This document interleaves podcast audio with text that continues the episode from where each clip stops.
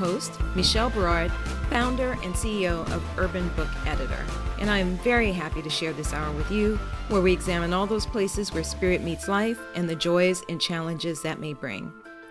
Now, you guys know I like to start by thanking Ms. Beverly Black and Tribe Family Channel for helping me create this space for us. Tribe Family Channel is home to an assortment of thought provoking shows that explore life, spirit, business, and culture, including The Woman at the Well, hosted by Miss Beverly Black herself.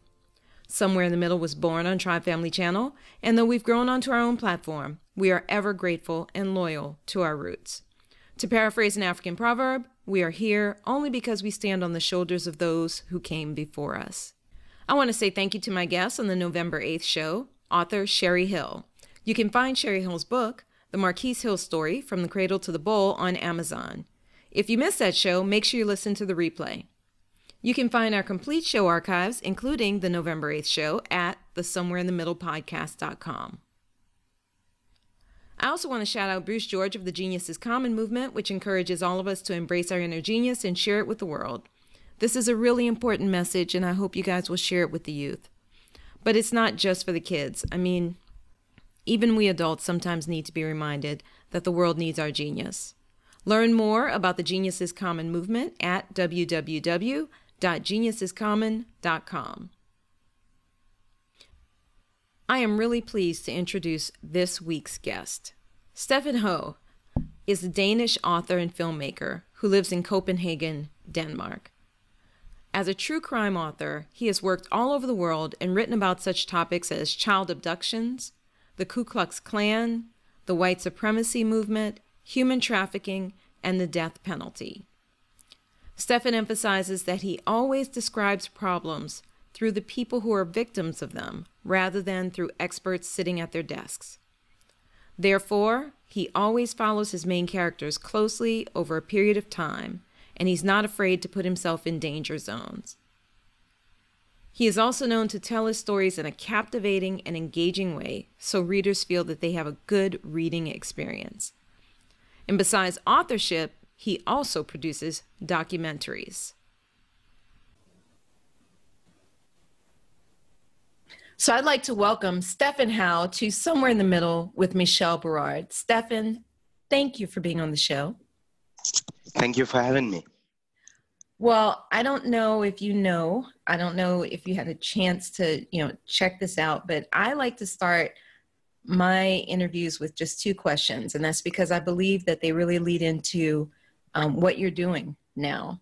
So if you're ready, I will ask my two questions. Please do. All right. Steffen Hough, who are you and how did you become who you are today? Well, I am the father of uh, Sophia, and uh, Sophia actually uh, turned me into the man I am today.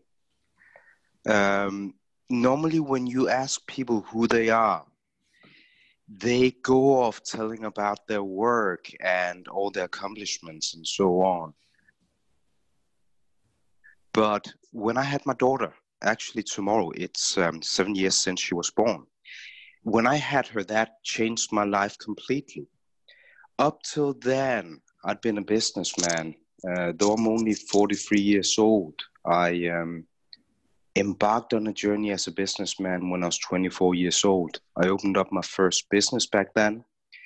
it was a media production company that worked with um, newspapers on outsourcing basis. So daily newspapers in Denmark, they would actually ask my company to produce certain bits of their publication. People, or actually the readers, they would believe that all this journalism was produced by staff working for, for, for the newspaper, but it was people that I hired photographers, designers, journalists, and so on. And till I had my daughter, that was my identity. That was the work that I did. That was the clients that I had, and so on. But when I had my daughter, it uh, completely changed. And it completely changed for something better because I guess that who you are is flesh and blood instead of um, numbers, instead of uh, clients' names, and so on. So that is the, the, answer that I give today when people they ask who I am. I am um, first and foremost my daughter's father, and uh, what I do is something that I'm very passionate about because when I had my daughter, I decided that it wasn't going to be something corporate anymore. It was going to be something that I genuinely felt good about. And what do I really feel good about? I feel good about writing books and producing documentaries in, instead of doing a lot of corporate stuff as I did early on. So that is who I am and that is what I do today. Well, and that's important work that you're doing because your books and your documentaries are about important topics, right? So you've covered topics such as child abduction, the KKK, white supremacy, human trafficking, the death penalty. I mean, those are big topics. How did you decide that you were going to do that versus, I don't know, maybe, you know, no no slam at uh, Ken Burns. I love Ken Burns's work, but you know, you could have done baseball, right? I really, what I'm doing today is actually based on one of the first big assignments I did as a journalist. It was back in 2001. I went to um, Belgrade in Serbia and I was looking into the topic of the phenomenon human trafficking. Mm. Because if you go back almost these 20 years, no one actually knew much about human trafficking. Mm-hmm. But after the civil war on the Balkans, it was a mecca for criminals. And one of the ways that they started making huge amounts of money, not from dealing drugs or transporting and selling guns, was by transporting and selling human beings. So I went to, to Belgrade um, almost these 20 years ago and I looked into this new phenomenon, this new topic, this hugely important issue today and also back then. And it gave me and my life meaning. Writing about these people that was being trafficking, tra- trafficked into to, uh, the European Union, some by their own free will, others by force. And I felt that I did something good, that I did something with my life that had, in, had importance to other people. And I actually felt that I tried to put focus on a problem that would help people not becoming the victims of this problem. Mm-hmm. And then slowly afterwards, I was blinded by money in the way that it was much faster and easier making money from going in to business than actually doing something good for the world as writing about a topic as human trafficking. And I realized that as we started out talking about just a few years back, six, seven years back, that my life would actually make more meaning to myself if I was spending my time on, on writing about these topics. And I feel, in my personal opinion, I feel it's important helping people that cannot help themselves.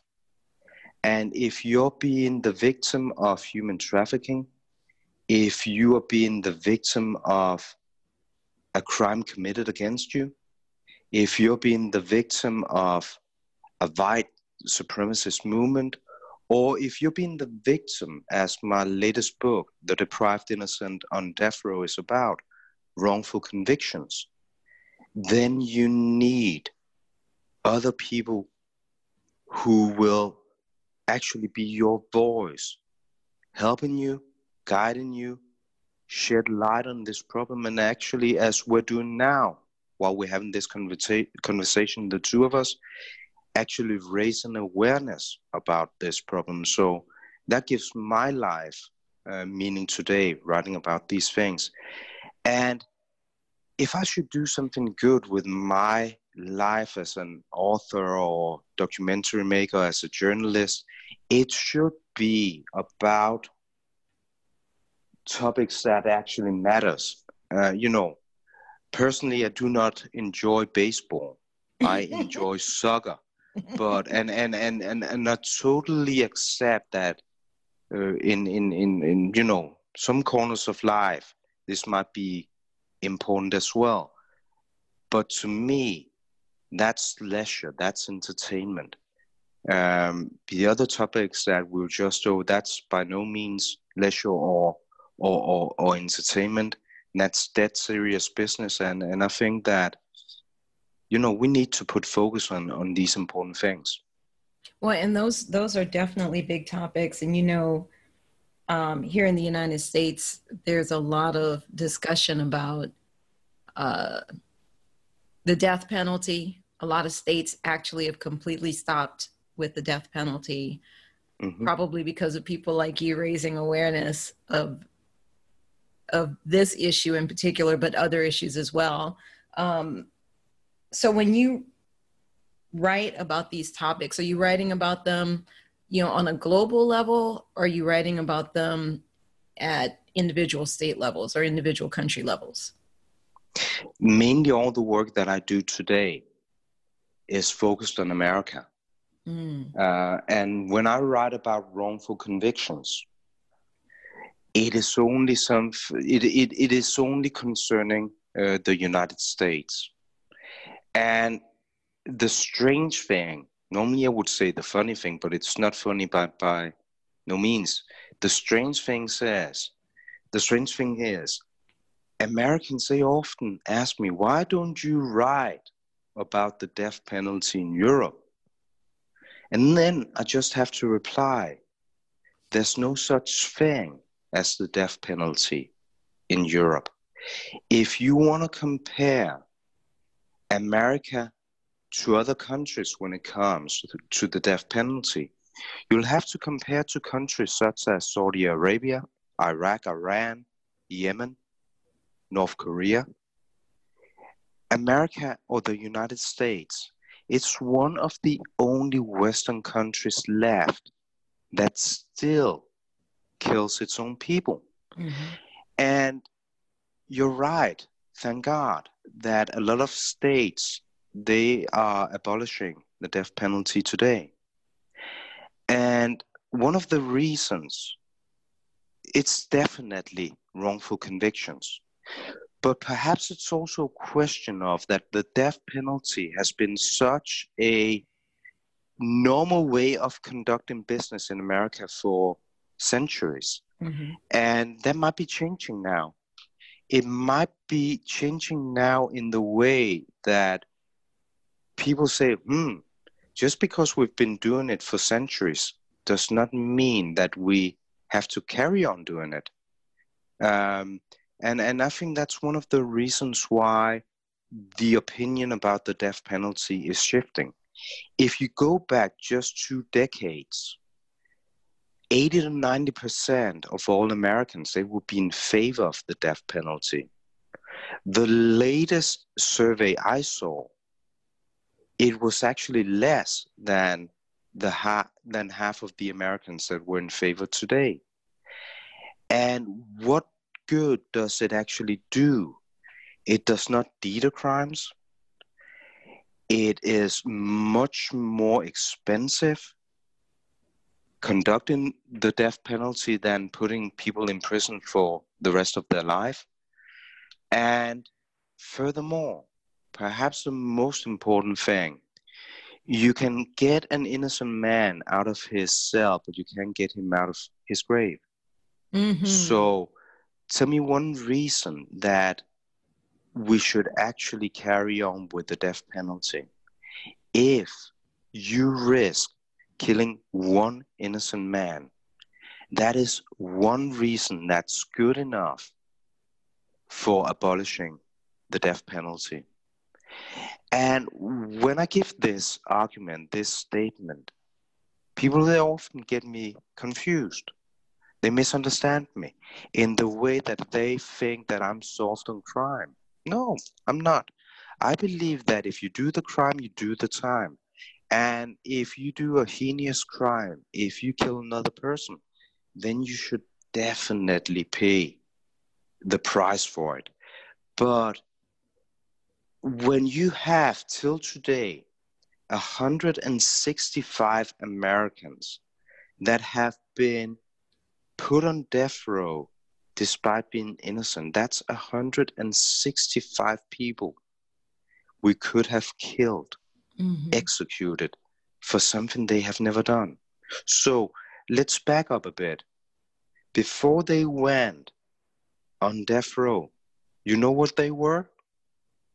They were innocent mothers and fathers, mm-hmm. just like you and me. And they were not even innocent mothers and fathers, they were also innocent sons and daughters. We have people in prisons in America who have done nothing. Perhaps the biggest crime was to leave their front door in the morning, go into work to do something good for other people, and then they just ended up in the wrong place at the wrong time.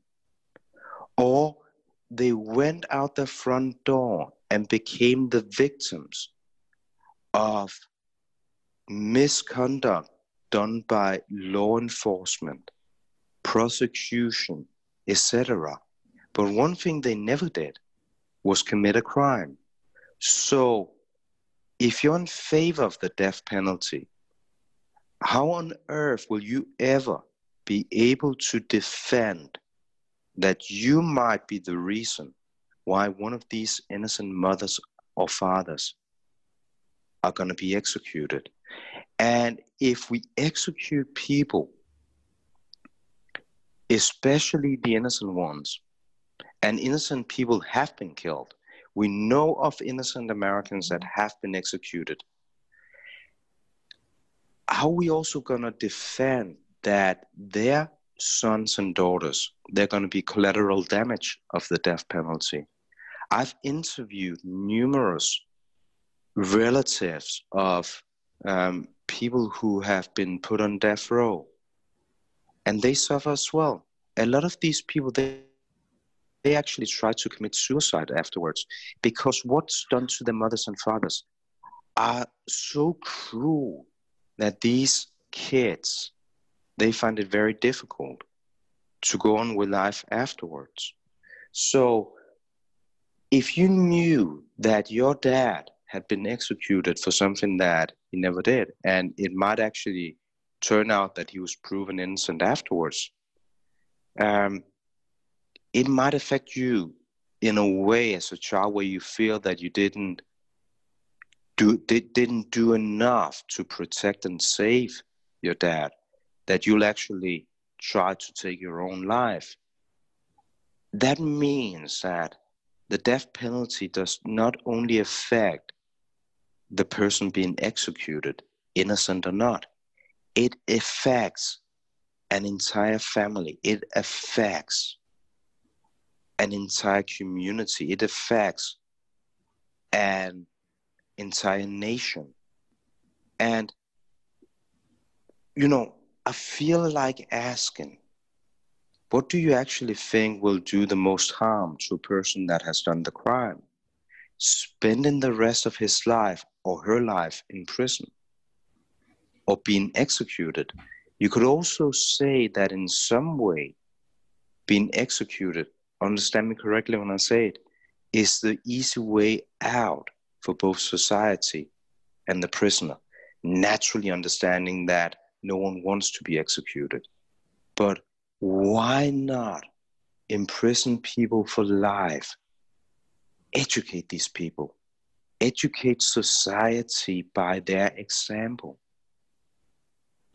You know, you said something that's really interesting here, and I think that a lot of people maybe maybe didn't pick up on this, but one of the things that you you kind of got around to in a way was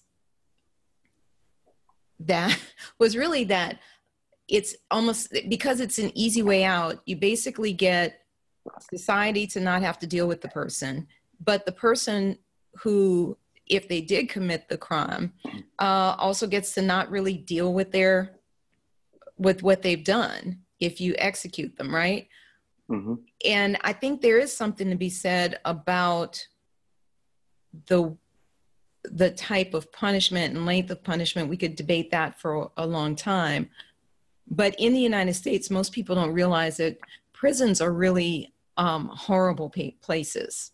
They are not um, they're not they're not good places. They're often grimy. They are uh, people are lacking essentials. Uh, they're money based systems so even though you have no way of really making money you have to pay for everything in there. It's not like you're getting free soap and toothpaste and food and all of that. Um, when you do get free food it's barely edible. Uh, many prisons have rats and other problems, holes in the ceilings and mold and various other things, and there's inadequate health care. And if anybody's done any research on this, they'd see that, like, for example, right now, the state of Arizona is under a court order because of the woefully lacking health care. Add to it the cramped conditions, uh, riots that break out periodically because of these horrible conditions it, it kind of is the easy way out right if you're letting if you're letting somebody escape quote unquote through the death penalty so what would be what would be an alternative solution so let's say we say we can't imprison everybody for life what would be another solution that you might recommend as I started out by saying, I think that if you do the crime, you also do the time. Mm-hmm. And being in prison shouldn't be being in a hotel. But still, if you put people in prison, you have to treat them in a human, decent way to maintain your own humanity and decency. So, no people should live with rats, holes in the ceiling, as you said uh, a lack of medical care, and so on. On the other hand, being in prison should also be a place where you actually feel the consequences of the crimes that you've committed. And then we need to put something on top of that. But because my advice would always be when people they go to prison, and it doesn't matter if they go to prison for two, three, five years, or 50 years, depending on the crime that they did, they always need to have a lot of counseling. They mm. need to have a lot of education because the people that we put in prison, some of them will actually leave prison and be out on the streets for perhaps 5, 10, 20, 30 years to come. So today I really feel like asking questions. What would you prefer? Having a person that has spent 30 years in prison for a heinous crime, and then he's out for the 30 years that remains of his life for those 30 years, would you actually prefer a person that just became a more hardened, brutal person in prison and then out on his own in the streets? Would you actually have a person that did the 30 years but had a lot of counseling, a lot of education that made him or her realize that what they did was definitely wrong, but they learned from it and will make sure by the counseling and the education that they get that they won't do the same crime one more time, creating other victims. Mm-hmm. I know what I would prefer. Right. I would prefer a lot of counseling. I would prefer a lot of education. I would prefer to take these monsters and turn them into human beings. But I also have to say that when I debate this as a Dane with Americans, mm-hmm. I get two things. One thing, why do you as a Dane, as a European, stick your nose into this? Leave this to the Americans. That's one thing that I get. Another thing that I get is also that a lot of Americans, and I do believe that it's because of the way that Americans approach uh, our on Americans approach on, on, on crimes is often something to do with hardship, hardness, and that we just lock people up and then they should suffer. And yeah, they should, but there's also a day after tomorrow. And if they're out on the street the day after tomorrow, then it won't do you anything good if they've been suffering for 30 years and didn't learn anything from it. So they're back out on the streets tomorrow and able to create new problems for you and your family. So I think that the question of or the aspect of education and, and counseling should rank much higher when we're talking about sentencing and, and, and imprisonment in, in America. Well, one of the challenges I think is that a lot of people don't really understand some of the history behind the prison system as it exists today and the way it's utilized and has been utilized as really to to maintain certain class structure. People don't really think of the united states in that way but um, the the prison system has really been used to maintain essential really to maintain essentially a slave class that's the only that's the only way that you can officially be enslaved in this country is through the prison system and uh, it has created a cycle of people going in and out of prison as a result of poverty and continued punishment. you don't just serve your time and then you come home and you can, you know, get a job and and all of that. Our our our economy and our, our our political and social systems are structured in such a way that don't really accommodate that. And I think that's a lot of what you're seeing people try to deal with at different levels. But it's a bit this prison is big business in the United States. You know what I mean? Mm-hmm. So you kind of have to keep churning people through there if you want your businesses to make money. It's mm-hmm. it's huge business. So I think it's it's difficult. Um, and you can't really separate, you know, race and socioeconomics from from the equation because of that history, you know. Uh, I, and I get curious. So, what are the what is the prison system like? You know, in Denmark, for example, what you know, if I were to heaven heaven forbid I go to Denmark and do something bad, but I do something bad.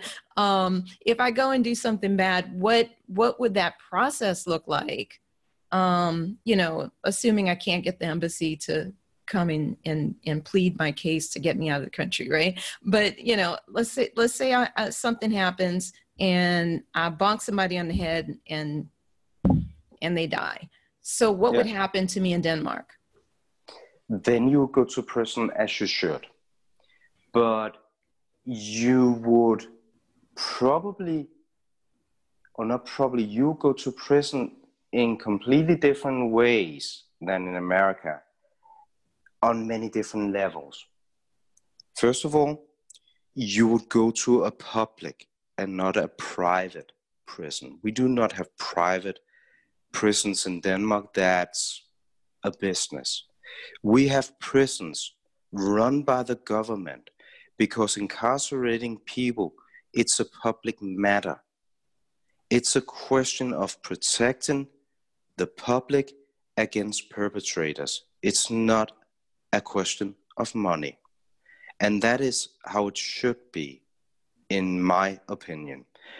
Then you would probably go through a trial where my opinion is that the prosecutor would be just as determined to make sure you were innocent or guilty as your defense would be. Mm. I have never, and I've been working, you know, many years back for a short period of time as a criminal reporter. I've never, ever heard of a wrongful conviction in Denmark. Never. Um, I'm sure that there's a lot of people when they are being charged, they're innocent. But I actually do not believe that there are many people, I've never heard one of them being in prison in Denmark saying we're innocent. So, wrongful convictions, if there's any in Denmark, it's a very, very few. Mm-hmm. And if you went to prison in Denmark,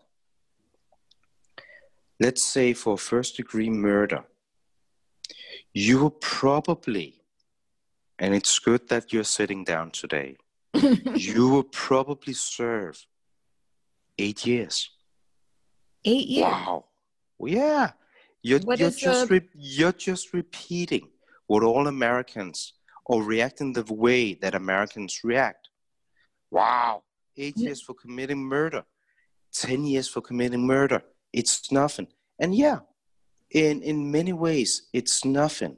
But what if almost 99% of these people committing murder, they're getting an amount of counseling, education, you know, treatment that makes sure that they're not going to be reentries to the prison system once released because that is the fact that yeah we have a lot of re-entries but that would normally be people who doing burglaries who stealing cars mm.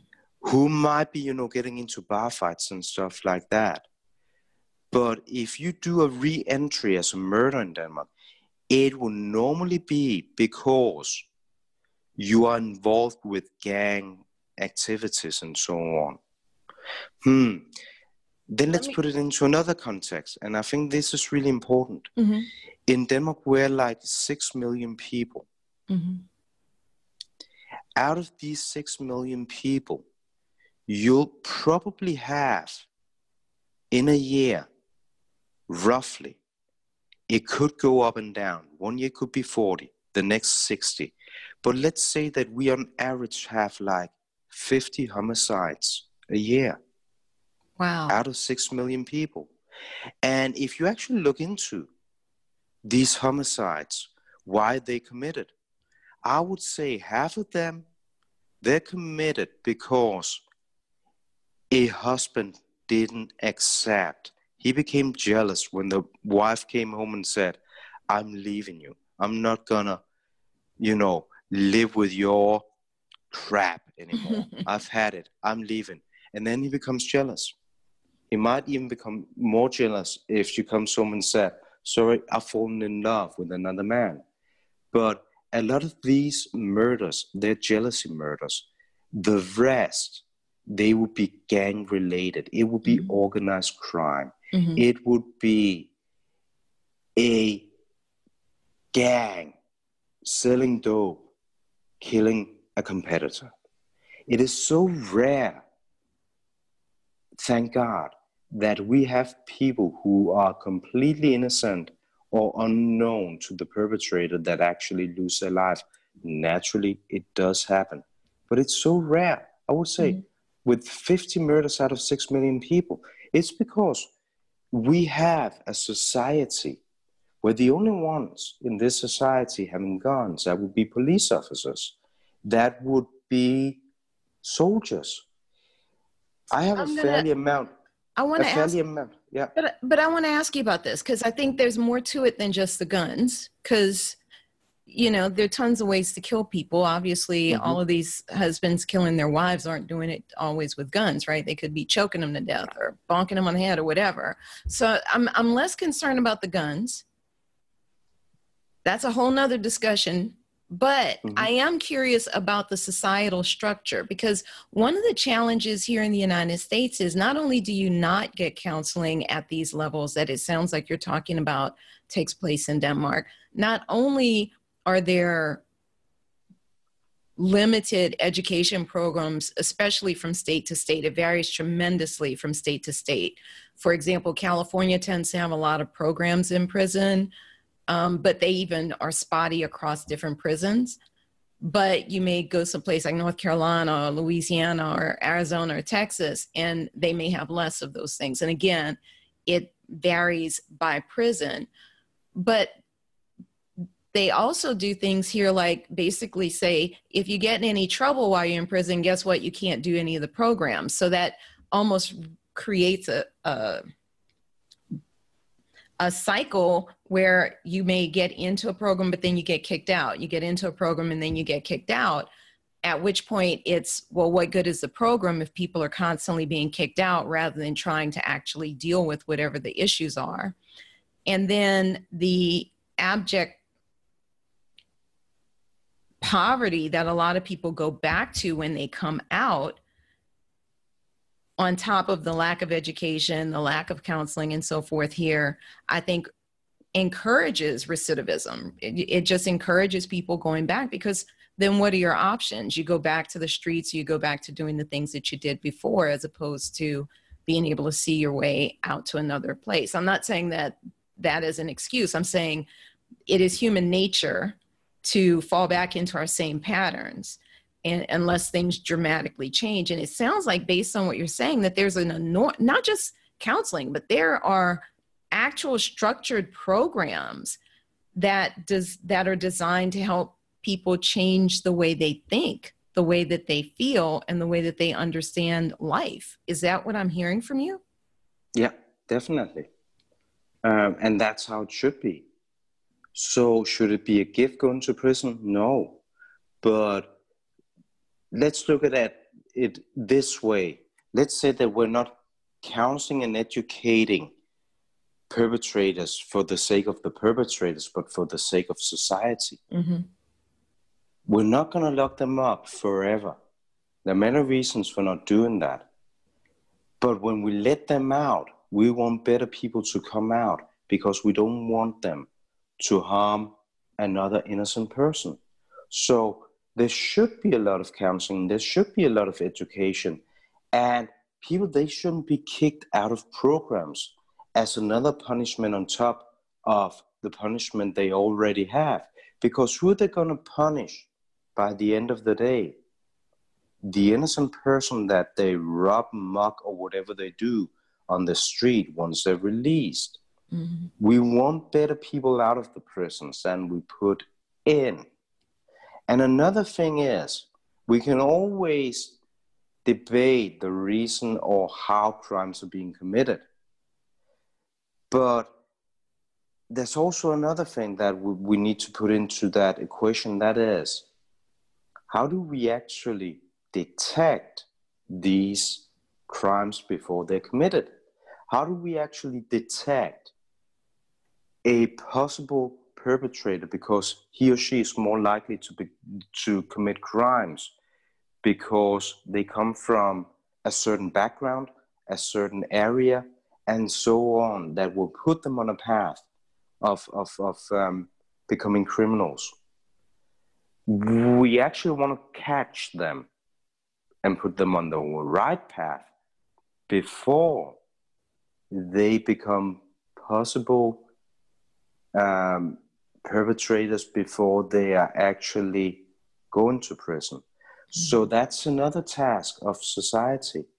And naturally, it's a huge challenge to the American society with perhaps something like 50 million people living below um, the poverty uh, uh, lines and rates. Um, with all these people living in poverty, you have a lot of people who are potentially gonna try to better their lives by stealing other people's money. Um, there's no excuse for committing crimes, but definitely, if you do not have money, you do not have opportunities in life. If you do not have money, you're not the one who's going to go to college. If you do not have money, then it is human nature that you'll try to find a way to eat or you'll try to find a way to support your family. And again, mm-hmm. there's no excuse for committing crimes, but still, there might be some people who do not see any other way than going down to the shop stealing. And if you grow up in a society where there's no education, where the only thing that you're taught is actually being a violent person or react to negativism in, in, in life with violence or being even more brutal than the one that you're facing, then you know, how we ever going to change these people around? It's a huge shift in, in the society. It's a huge shift where, you know, it's not each person for himself. And if this person takes an eye, then we'll take his eye.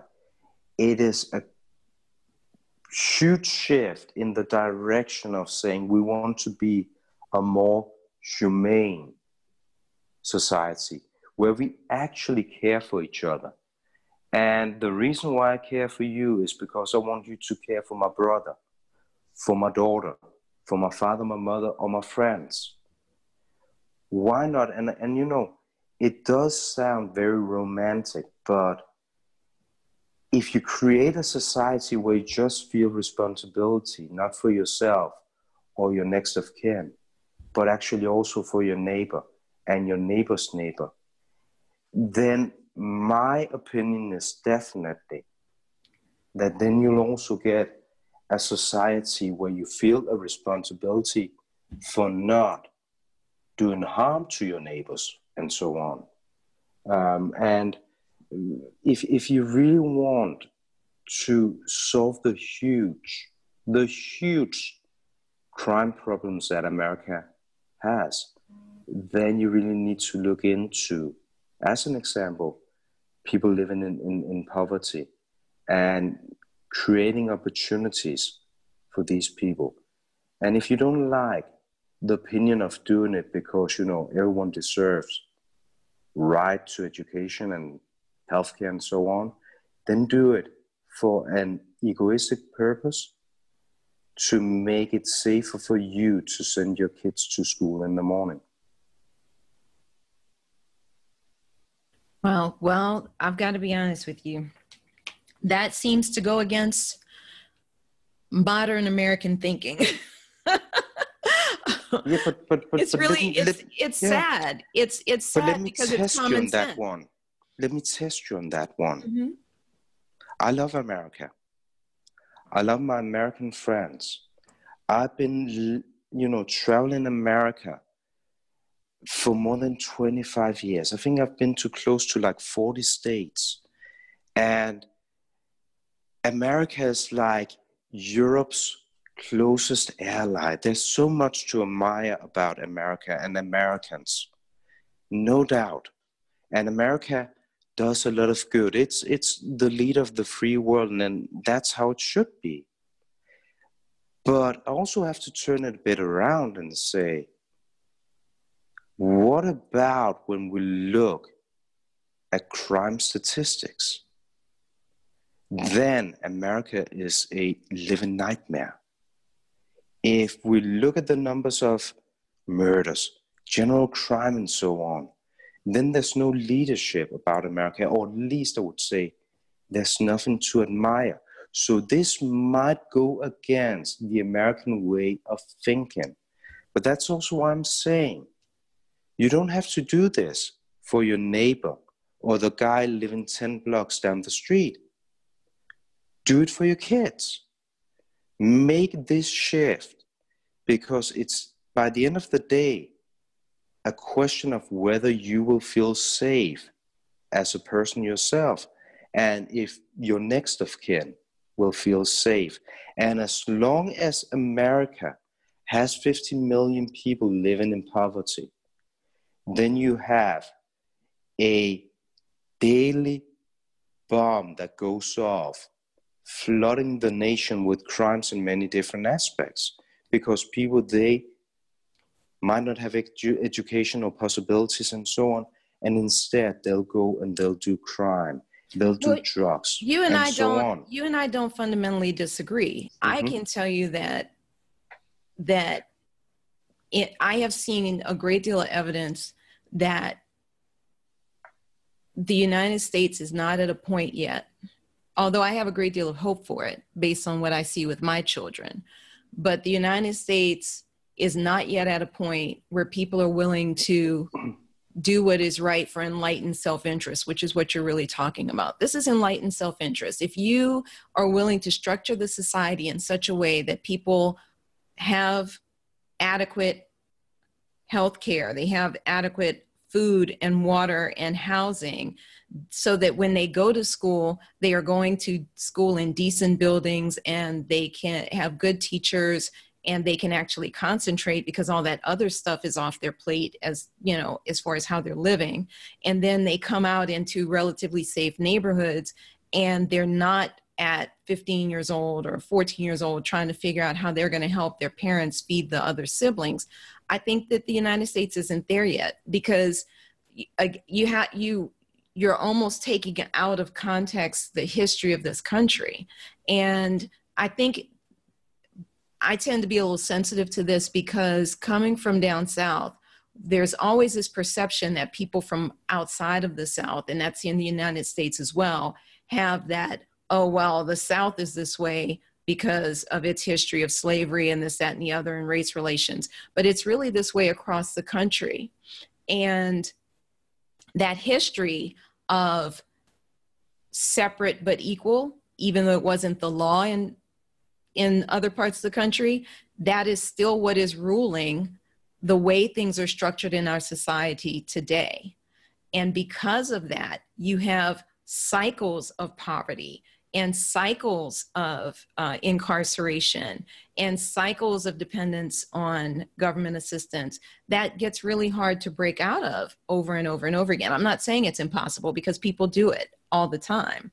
But there's also an overemphasis on the these crime numbers in some ways because we are a country of 50 million you know with there are 50 million people living below the poverty line. I forget what the actual whole population is the united states. It's huge.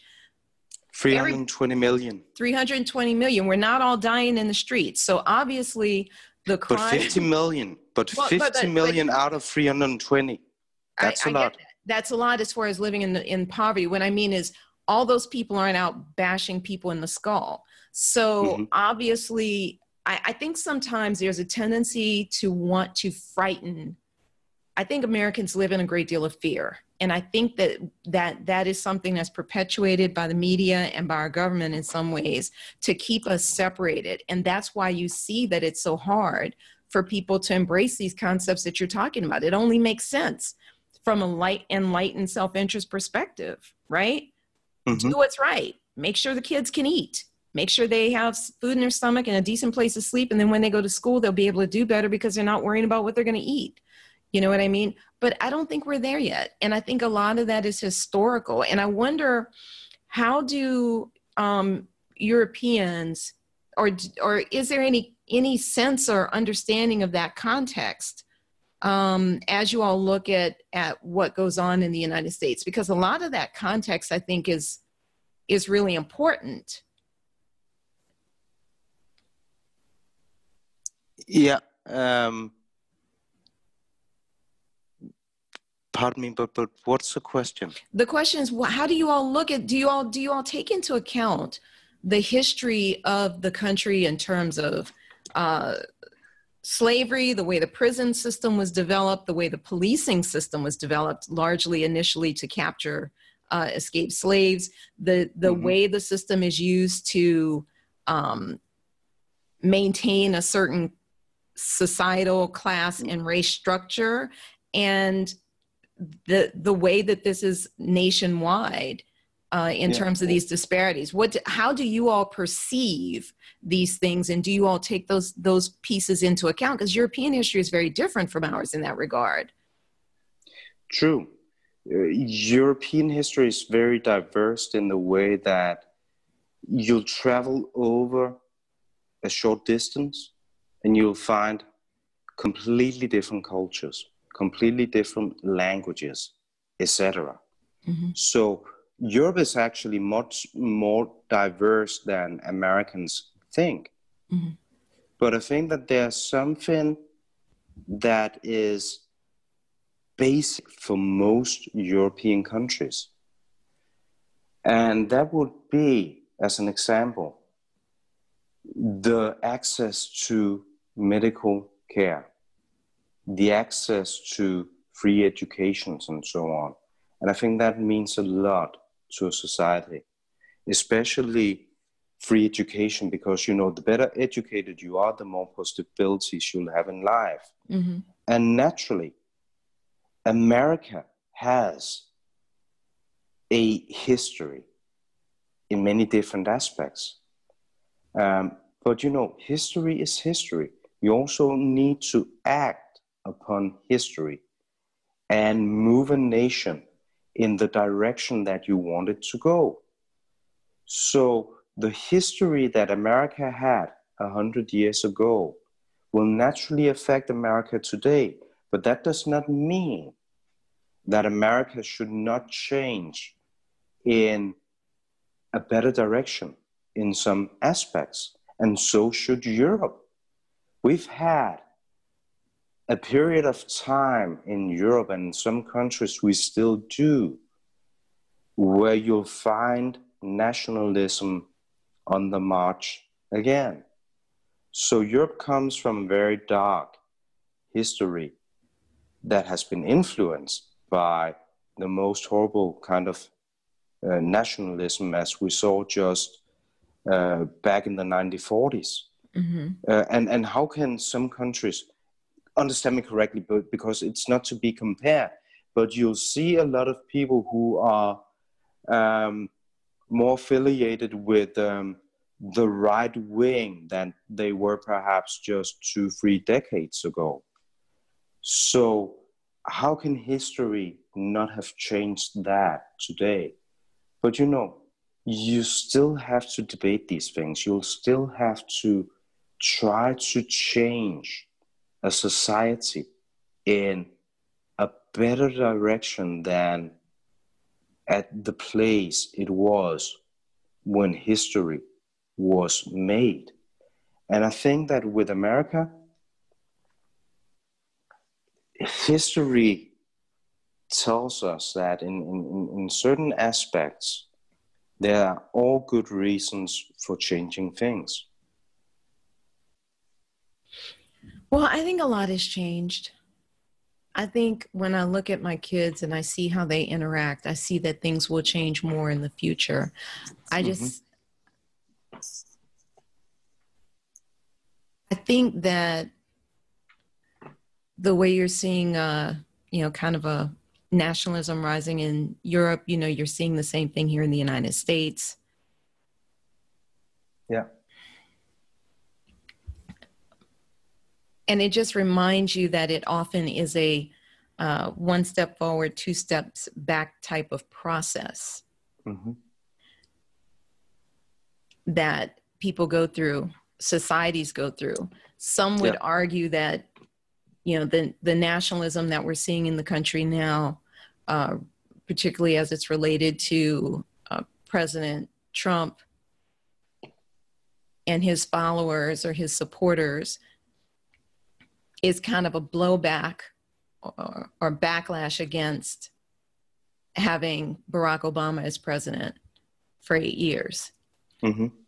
And so it was great that we were able to get to that point but it looks like it pushed maybe pushed us back in some ways because you're seeing things across the country that really i wouldn't have expected to see mean the kinds of things that make you start thinking okay i think i need to have an escape plan just, just in mm-hmm. case things go go sideways in the united states and so I, I just always wonder how it is that europeans perceive us um, in light of all this I know that I, I think there's a tendency sometimes for us to look worse on paper than we really are. I guess is where I go with this because most of us are living our lives and not not you know being victims of crime and all of that but where it is bad it's really bad and mm. the cycle is what i worry about so much because I don't even I don't even know that there's the will to try and fix it. Do you all even have these kinds of problems in Denmark? I mean, you all have a do you all have like uh, living wage laws there or or something like that that helps to keep people above the poverty line? How do you and then who are the gang members and where are they coming from? Are they uh, not to scapegoat the Eastern Europeans, but we know that sometimes they sometimes they do things that they maybe shouldn't do. So, mm-hmm. who who who are your gang members? Are these kids who are growing up in what would be the equivalent of our projects here, or how does that work? You know, it, I think it's it's it's fairly easy to say that if you look at certain type of crimes uh, a lot of, of crimes when it comes to burglaries and stuff like that. Naturally, Danes do it as well, but it often has a tendency that uh, people from from um, Eastern Europe they are uh, committing these crimes, and at times you'll find that it's not even people living in in, in Denmark from from um, countries such as an example Romania that commits this crime. It's actually gangs that travel from country to country in Europe committing these. Mm. But if you look at the statistics, a huge number of the people being arrested, charged, and convicted with this uh, sort of crimes, they're Eastern Europeans. Uh, if you look into the more hardcore aspects of gang related crimes, such as um, murders, drug dealing, etc. A lot of these gang members are today more and more um, kids of parents who came here as refugees mm. or, or, or immigrants. You'll have a huge number that comes from Middle Eastern countries and so on. And if you go back 20, 30 years, and you looked at a classical, typical gang member in Denmark, he would be wearing a leather vest and it would say Hells Angels, or it would say another outlaw um, uh, motorcycle club. Um, but the, it, it's like these kind of gang members today have been outpowered by new gangs, street gangs, etc. And unfortunately, a lot of these gang members are uh, people who descend uh, to, to um, refugees coming to Denmark um, 20, 30, 40 years ago. Mm. And society has not been good enough integrating these refugees into society. And then we're back.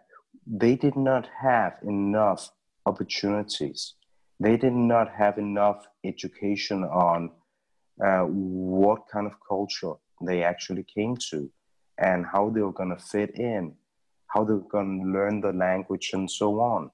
So that is, you know, uh, a huge problem. Um, mm. and, and, and one of the biggest problems in a lot of European countries today is we've not been good enough adapting these people, integrating them into society. If you are, as an example, a country like Germany with 90 million people, and you have almost 10 million people who are immigrants one way or another. And if a huge part of these immigrants, they are actually not integrated into society, then you have a root for problems in many different ways. Mm-hmm. Um, so naturally, a country like Denmark has its own problem. Europe has its own problem. And our problems might be different than the ones that, that America is facing right now. Um, but going back to your question of how Europeans view and, and, and, and look at America today, I still have a feeling that Europeans see Americans as great friends, as our closest airline, and so on. But I also see a change that I didn't see four years ago. Mm-hmm. Today, a lot of Europeans, and, and, and, and, and I hate to say this, and, and, and uh, I apologize in advance, but I also see a lot of Europeans, not because they want to, but perhaps they don't know how to react in other ways, actually laughing at what's going on in America. Not because they want to laugh, but because it seems at times like a show that could only be designed for television. Yeah. With the diversity and with how uh, and and I've never said this before, but I'm gonna say it now but the way that the administration and the presidency in some aspects has conducted um, itself and, and, and so on where it's like you open up your newspaper in the morning to see what crazy stuff have been going on since I went to bed last night. It has not, in my opinion, been like that ever before in Europe. People they had their opinions about Bush when he went to war. Mm-hmm. Did he do it for the right reasons or not? People they were like, did Clinton actually have sexual relations with that woman or not? uh, and and so on. Right. But today it's like the last thing that that people have been like, what's going on? did he tell to attack Iran and then have second thoughts or not? Who is in administration today? Who is the president's best friend today? And who will tomorrow be his worst enemy and so on? And I think the people they have been so confused in many ways and not believe what they've been hearing uh, or, or, or seeing that they you know don't know any other better way than to um, react by laughter and, and, and, and saying this is some kind of in some aspects an absurd theater. And and one thing that has also struck me is normally european politicians they have always treated the american presidency with a lot of respect also because of the power that America upholds and needs to uphold in this world, because the world needs a strong America, a leader in the world. But at the same time, I've never ever heard before so many European leaders actually saying what's going on in America right now is way too absurd for us to accept it. And the world is so vulnerable right now uh, from what a handful, or perhaps not even a handful of people they're actually doing and saying and changing their mind about and so on. And it's a shame because the world's so vulnerable right now that it needs one strong hand. And it just seems not to be present right now. And it's one hand today and another tomorrow. And that's really sad. Uh, and what just strikes me and what I felt quite surprised about is I sat down not long ago, actually this week, with uh, some great American friends. And if you go back three years, they would never ever have said anything nice about uh, Mr. Trump. Um, they were by no means in favor of him.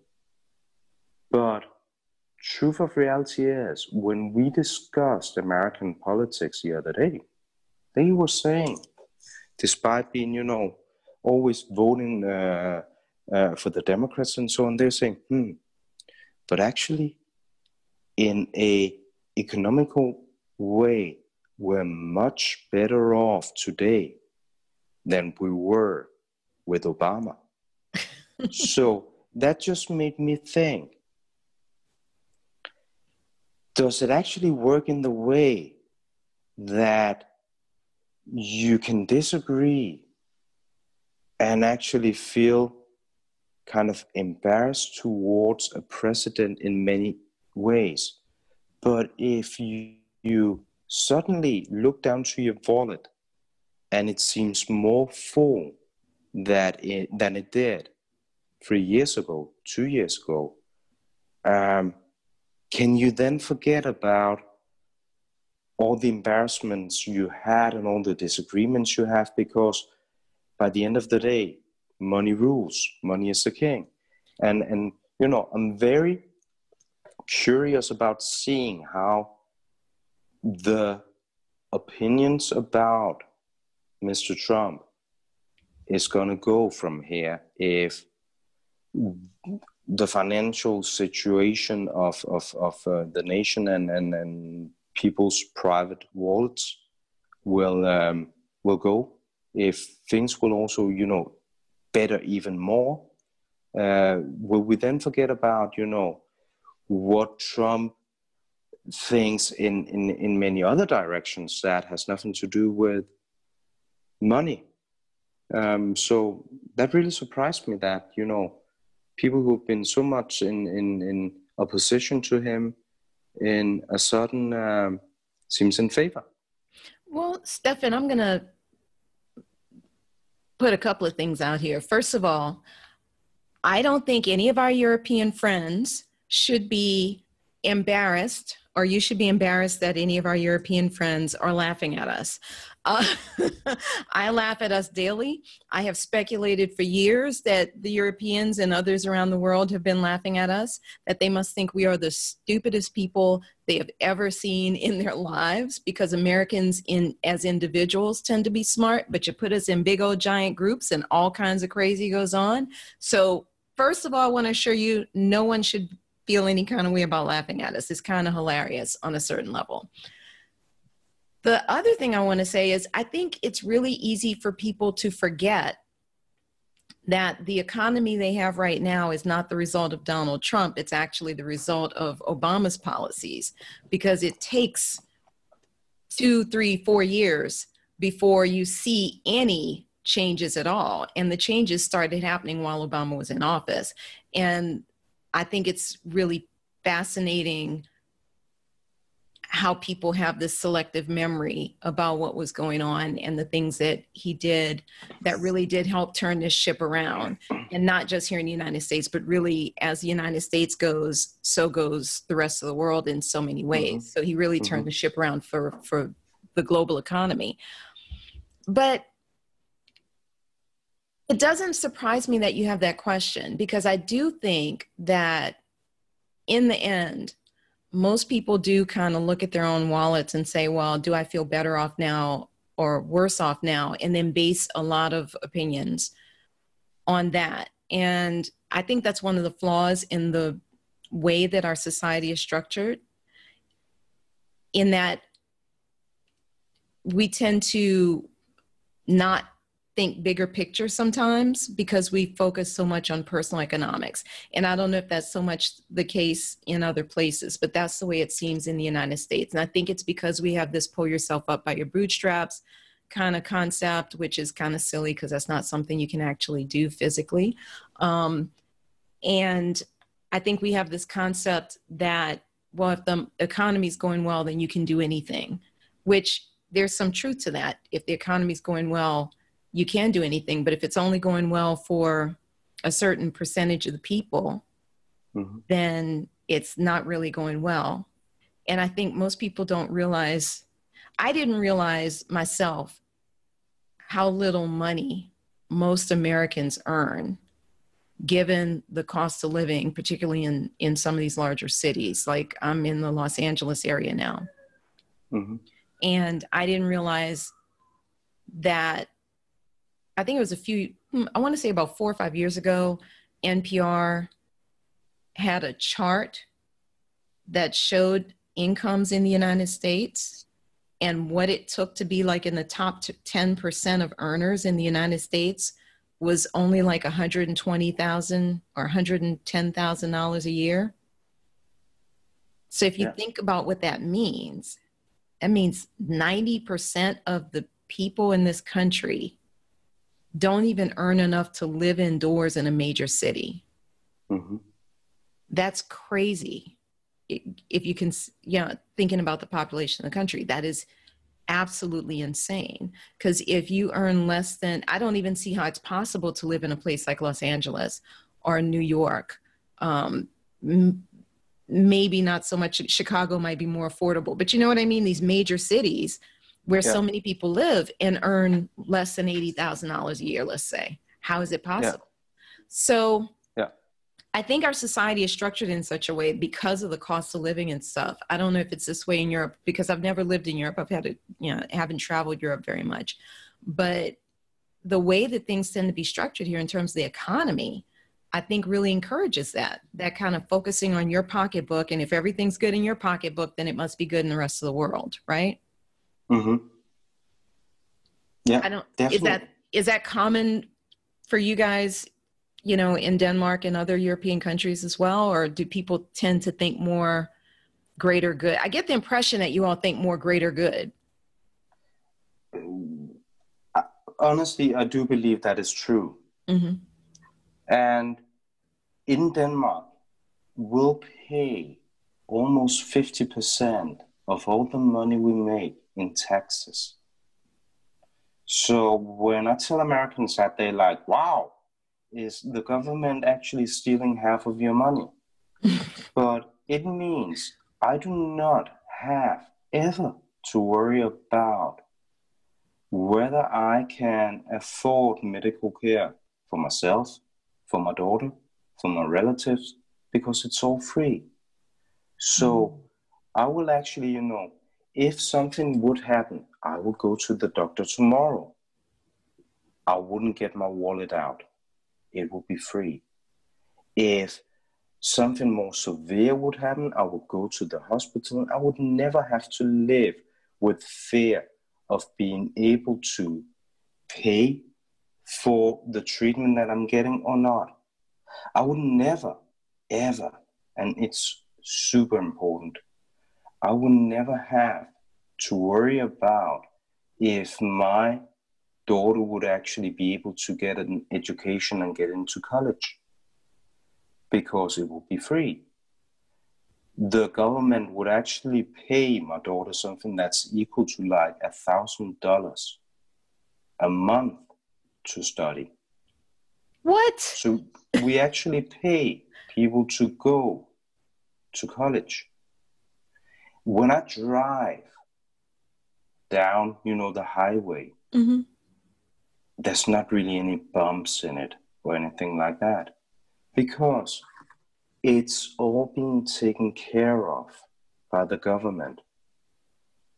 Personal important personal issues like healthcare, education, housing, etc. It's taken care of by the government when you can't take care of yourself.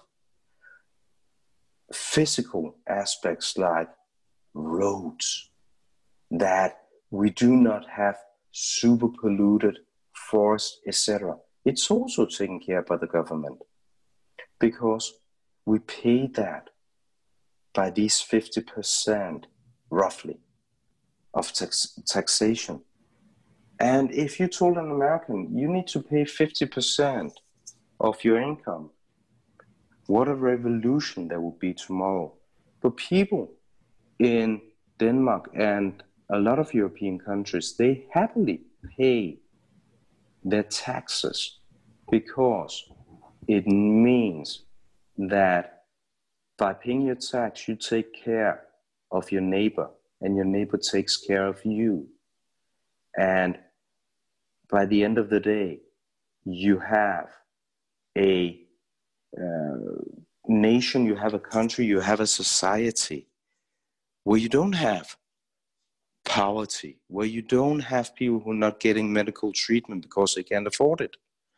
So, actually, what would you also prefer in that aspect? Would you actually pre- prefer paying for your neighbor having treatment that means he or she will not run into the street um, committing crimes because they never ever had mental health care?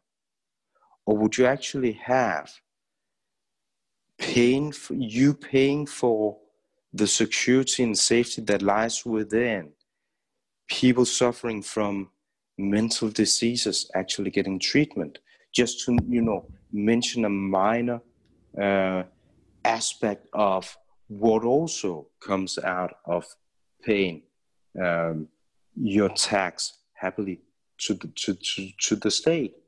And I think that goes for a lot of European countries that um, the access to education and, and, and medical care, you know, super important aspects of life uh, that you don't have to worry about it. That gives people, in many ways, I would say, a better life than if they would have to get out of bed in the morning worrying about if they could actually pay off the debt debt that comes from putting a child through education and so on. Oh my goodness, I think it's fabulous. I think you know, it's it's just an interesting concept because Europe has all of these um, what I would consider to be good communal concepts, you know, how we live together as a society, how we make our society better, how we make all of our lives better concepts that that you all live by. And I know it varies from country to country, but some some of these are so common. And I just it just makes you wonder where how, I mean, the United States was, for all intents and purposes, born of of so many European concepts. I know the Brits are uh, are a little bit different in terms of the way that they think about these things, and and they had control of so much of the territory, and I know that's the basis of so much that we do here. But it just makes me wonder because it seems like we've developed so differently than the European countries have, and I think in some ways to our detriment. You know, I, I really like that. Um, as my my son's godfather is Canadian, and he said, mm-hmm. "Well, if I needed to, I could go and get every organ in my body changed for like fifty bucks." I, was, yeah. I said, "I think there's something to be said about knowing that if something." that knowing that your society has you that you can only fall so low yeah. you know what i mean because yeah. everybody deserves just that minimum way of life. Not saying that you everybody should be eating filet mignon every night, but yeah. everybody deserves to have just I mean just by being a human being and breathing air, right? Yeah. You know, in in my opinion, every person deserves to have the possibilities of going and creating a great life for himself. Um, and if you have the ability, the talent, if you work hard enough to make a million dollars a year, good for you. But the people who do not have these possibilities, perhaps because of they come from a background where they didn't have the opportunities in the first place for education and so on. Because, you know, as a child, you do not decide if you have the possibility of getting an education, if you have the, the possibility of being inspired to do, some, to, do, to do something with your life. That is not a choice that you have uh, as a child. That is a choice and possibilities you're given by your parents, by your community, and so on. Um, so if you do not have that, then you should actually have a society that will help you on the way. Because by the end of the day, it will all come full back to society. If you do not have people lying in the streets sick because they can't afford medical care, if you do not have people creating problems with crimes or whatever it may be because no one took care of them, um, you are way better off as a society if you p- help people on the way, if you help them succeed. And it can be succeeding just getting a job as a bus driver. Mm-hmm. But that's much better than these people living in poverty, um, committing crimes. Um, it just you don't just succeed as a person or society if you create millionaires and only millionaires.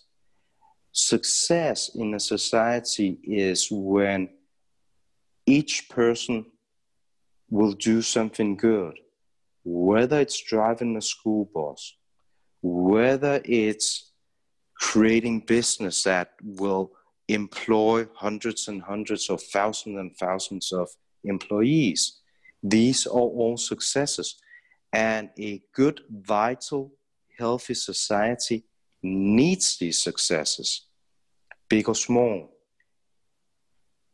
One thing it definitely does not need is people living in poverty, people committing crimes, or just people who are being anything else but productive towards themselves, towards their neighbors, towards the greater good.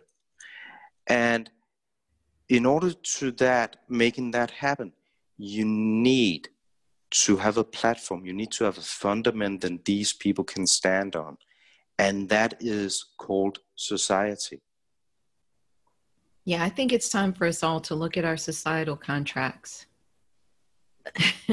I think that you guys have got a much better handle on that. Not saying that there are no problems in Europe, but I think you guys have got a much better handle on that than we do in the United States these days. Mm-hmm. Well, Steffen, I, I just want to thank you for this wonderful conversation.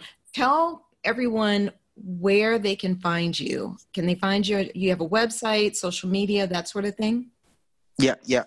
Um, I'm on uh, all uh, social media platforms, and um, the easiest way uh, to look me up would actually be by Googling me. Um, my name is Steffen Hou, and um, I'm the only one, I believe, with that name in, in the world, actually. Uh, the name is S T E F F E N, and then my last name, H O U. And, and, and if you put Steffen Hou, my name, uh, into .com, then you'll find steffenhou.com, my website. I'm on Facebook, I'm on Instagram, Twitter, and, and, and so on. And uh, people there always more than welcome to get in touch with me, um, no matter what it is. Um, so if people they want to send me a text, send me an email, and so on, um, I'll be happy to hear what they've got on their heart and, and, and so on. Because that's another thing that also creates a good society. That's actually uh, people connecting and communicating.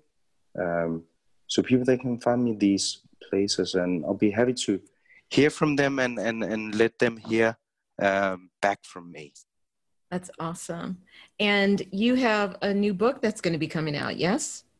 Yes, I do. Um, I just put on uh, out the deprived innocent on, on death row in uh, February uh, this year.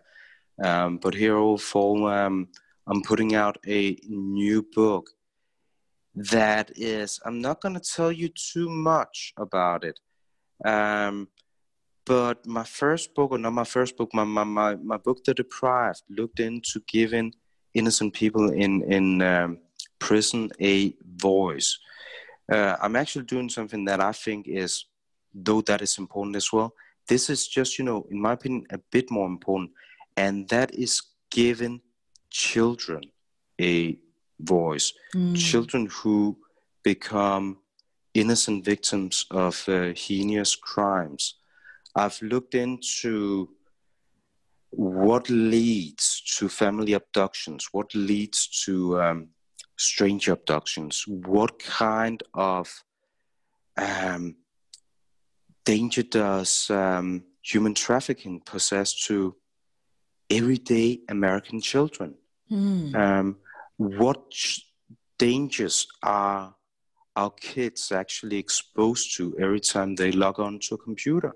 Mm-hmm. Um, so that is what my new book is about. It's about um, mainly children being trapped by adults who wants to take advantage of their innocence.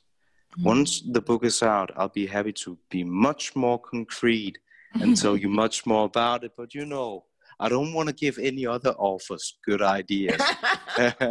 so, so that is why I'm, I'm, I'm, I'm telling a bit, but not as much as I could.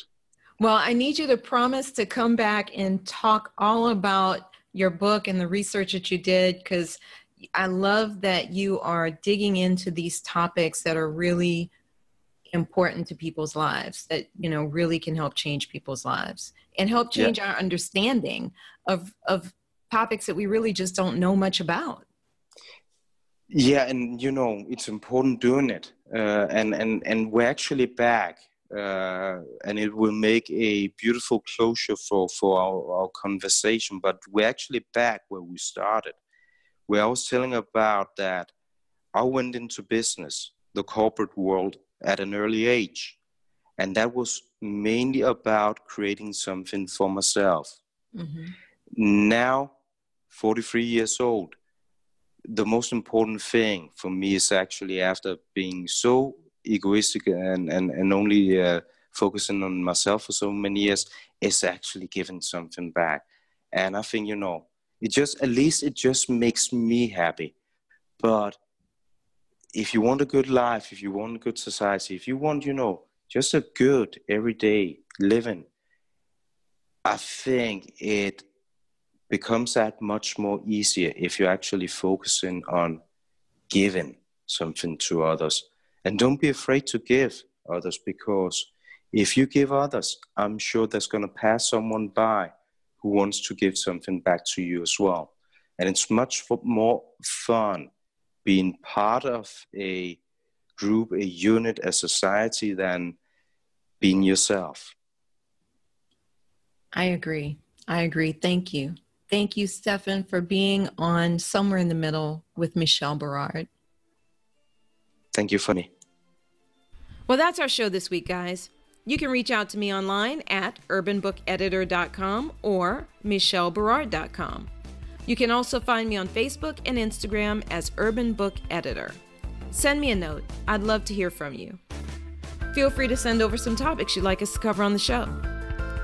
Make sure you guys listen to the show on December 6, 2019, when my guest will be Dr. Teralyn Rivers Cannon.